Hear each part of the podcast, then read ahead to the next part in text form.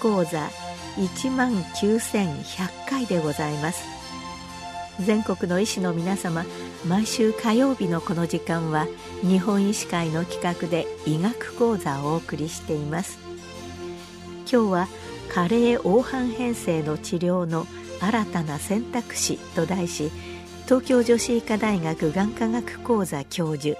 飯田智博さんにお話しいただきます。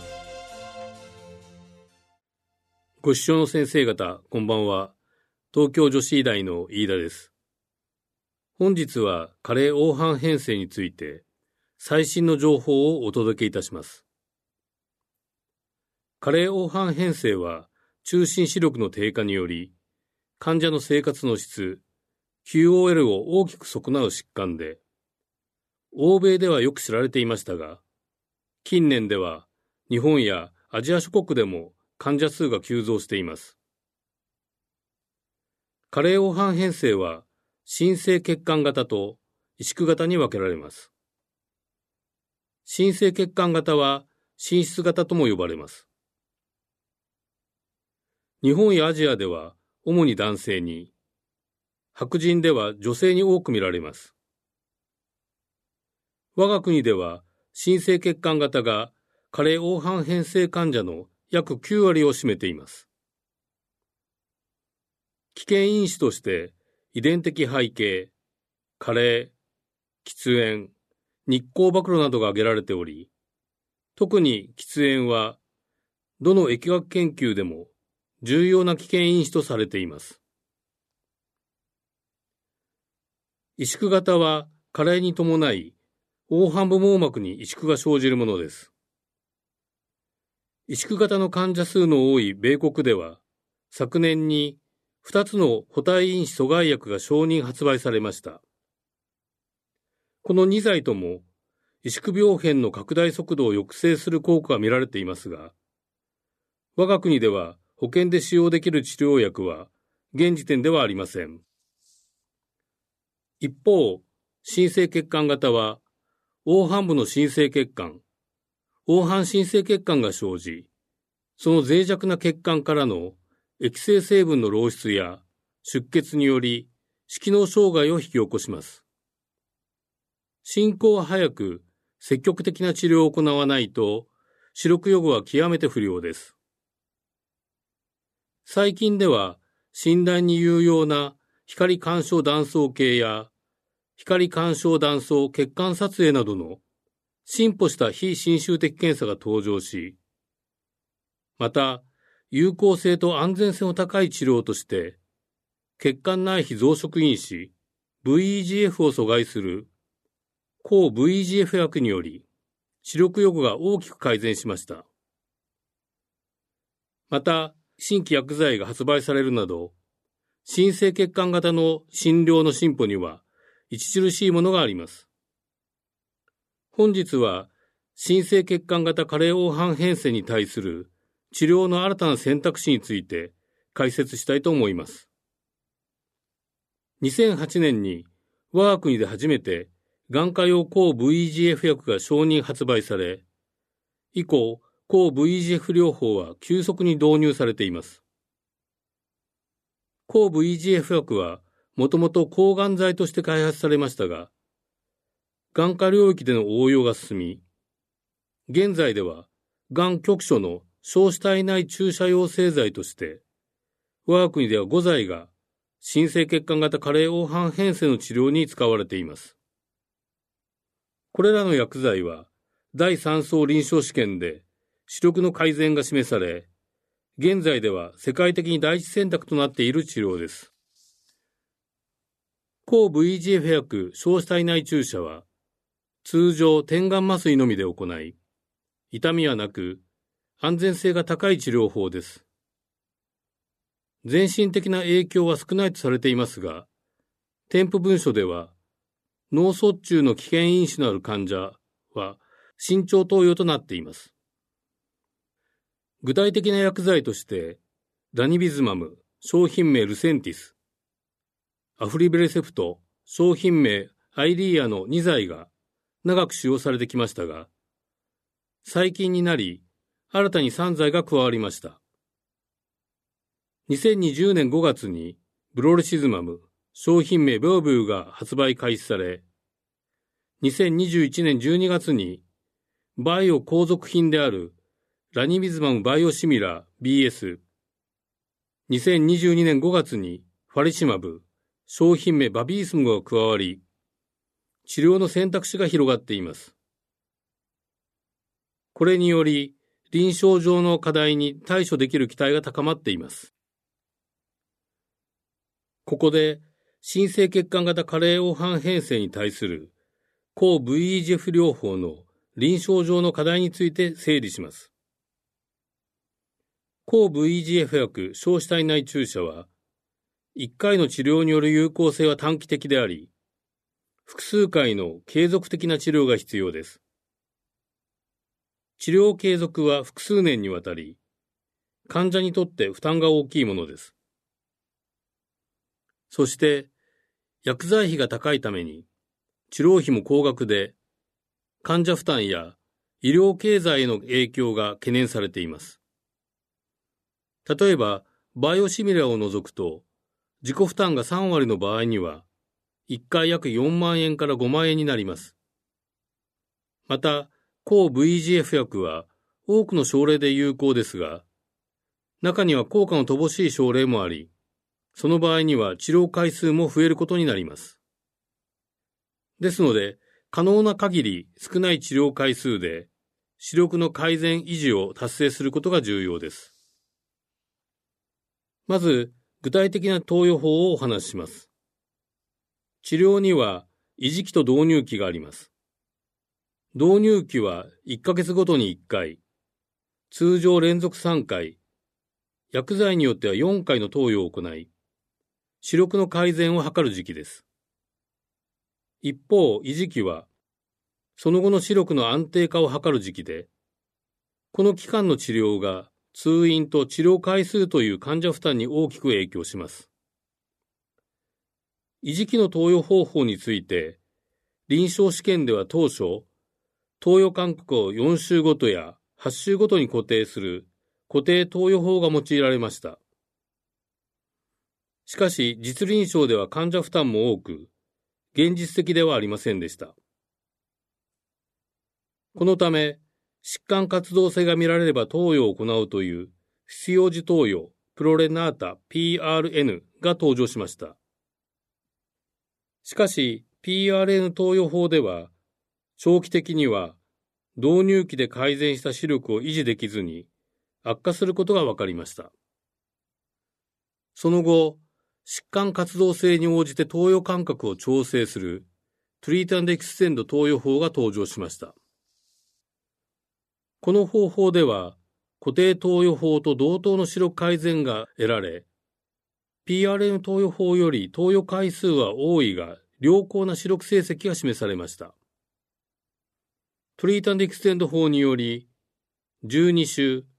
あるいは16週の投与間隔に延長しても、疾患活動性を抑制できる症例もあります。日本人の治療成績では、アフリベルセプト商品名アイディアによるトリータンディクセント法の2年成績では、約4割の症例が16週間隔の投与であったという結果が得られています。しかし一方で、約4割は8週以下の投与間隔が必要でした。維持期の投与方法は、患者の社会的状況や体側がんの状態なども考慮して、臨機応変に選択していくことが求められます。少ない治療回数で患者負担が少なく、かつ視力の改善維持を得るために、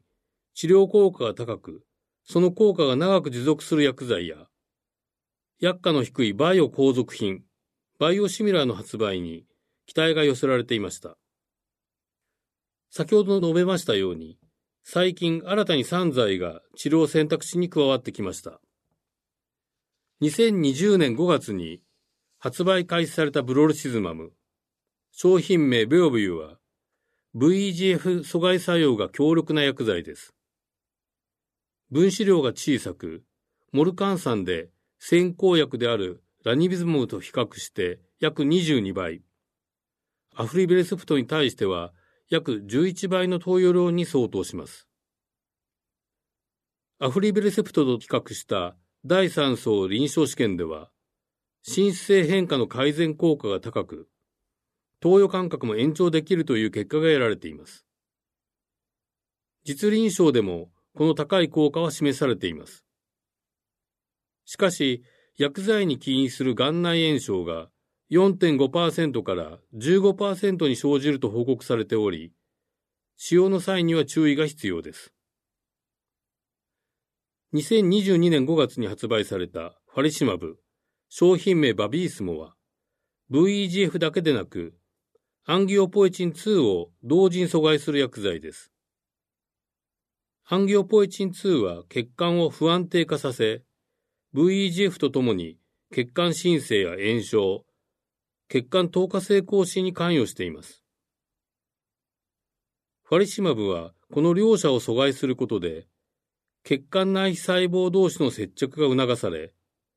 血管新生が抑制され、血管が安定化して血管漏出が抑制されると考えられています。第3層臨床試験の2年成績では、約8割の症例が12週以上の投与間隔で、約6割が16週間隔の投与に延長でき、視力改善と解剖学的な改善は、アフリベイソフトの8週ごと投与と同等な結果でした。このように、ファリシマブも効果が長く持続し、少ない治療回数で病状を安定化させることが期待されます。プロルシズマムとファリシマブに関しては、実臨床においても臨床試験と同等の有効性が報告されており、今後の長期成績や実臨床データの蓄積が進められています。また、2021年12月に、小子体内注射用製剤として初めてのバイオ後続品、バイオシミラーとして、ラニビズマム BS が発売されました。第3層臨床試験で先発品との有効性の同等性が示されています。バイオシミラーは薬価が先発品の7割に下がり、患者の経済的負担の軽減や医療費の抑制が期待されています。このように治療薬の選択肢が増えただけでなく、有効性が高く、患者負担の軽減が期待できる新規薬剤と、バイオ後続品の発売により、先ほどお話しした新生血管型加齢黄斑変性治療の臨床上の課題、すなわち頻回の治療と、それに伴う高額な治療費、治療抵抗例という問題に対する解決策が見えてきました。抗 VGF 治療は有効性の高いものですが、治療反応が不良な症例も存在します。その対策として、薬剤の切り替えや、光線力学的療法、PDT の併用などが行われています。効果が乏しい治療抵抗例や、治療経過中に耐性の獲得により効果が減弱した場合には、他の抗 VGF 薬への切り替えが検討されます。薬剤の切り替えにより心室性変化が軽減することがあり、薬剤の種類が増えたことは臨床上意義があります。また、PDT は抗 VGF 薬より以前から新生血管型に対して行われてきた治療ですが、日本人やアジア人では治療効果の良好な症例が比較的多く存在します。現在、抗 VGF 薬が治療の主体ではありますが、その効果不良例などに対しては、抗 VGF 薬と PDT の併用療法が選択されることがあります。ここまで新たに選択肢に加わった薬剤を中心に述べてきましたが、実臨床で薬剤をどのように使用していくのか、薬剤特性以外の面からを見ていきたいと思います。現在使用可能な5種類の薬剤、すなわちラニビズマム、アフリベルセプト、ブロルシズマム、ファリシマブ、そしてラニビズマム BS の薬剤選択は、主に患者の病状や黄斑新生血管の病形を考慮して選択されますが、その他、全身への配慮や副作用、社会的状況などを総合的に考慮し、最終的な決定がなされます。まず、各薬剤の投与後に発生した脳心血管イベントの件数に関しては、PMDA のホームページ上で示されていますが、各薬剤の投与された母数が不明のため、薬剤ごとの発生率の評価は困難です。ただし、長い期間使用されてきたラニビズマムとアフリブレソフトに関しては、脳心血管イベントの割合を調べたメタ解析や、保険データベースでの解析結果からは、発生率に差がないとされています。一方、投与後に血中の VGF 濃度が変化しますが、ラニビズマムはアフルベレセフトよりも血中濃度の回復が早いことが示されています。治療費の問題についても、費用対効果モデルを用いた研究が進んでおり、ラニベズマム BS での治療が他の治療よりもコストが抑えられることが示されています。以上、新生血管型カレオハン変性に対する治療の最新情報を述べてきましたが、現在も新たな治療法の開発が進められています。新規薬剤としては、高容量アフリベレソフトがあり、その第3層臨床試験の結果から、米国では昨年に承認発売されており、我が国でも承認申請中です。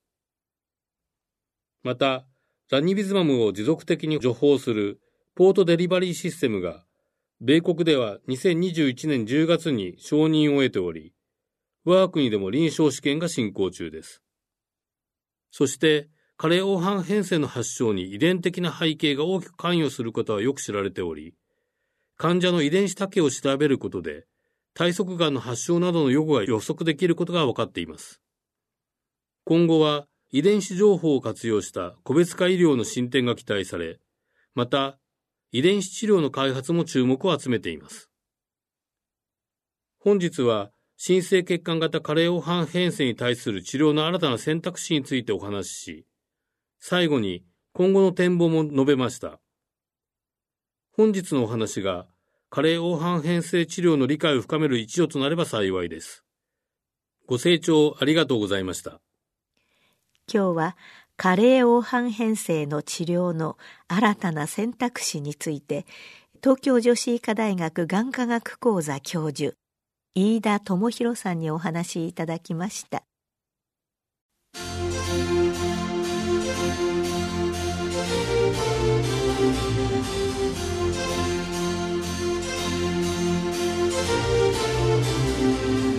それではこれで日本医師会の企画でお送りいたしました医学講座を終わります。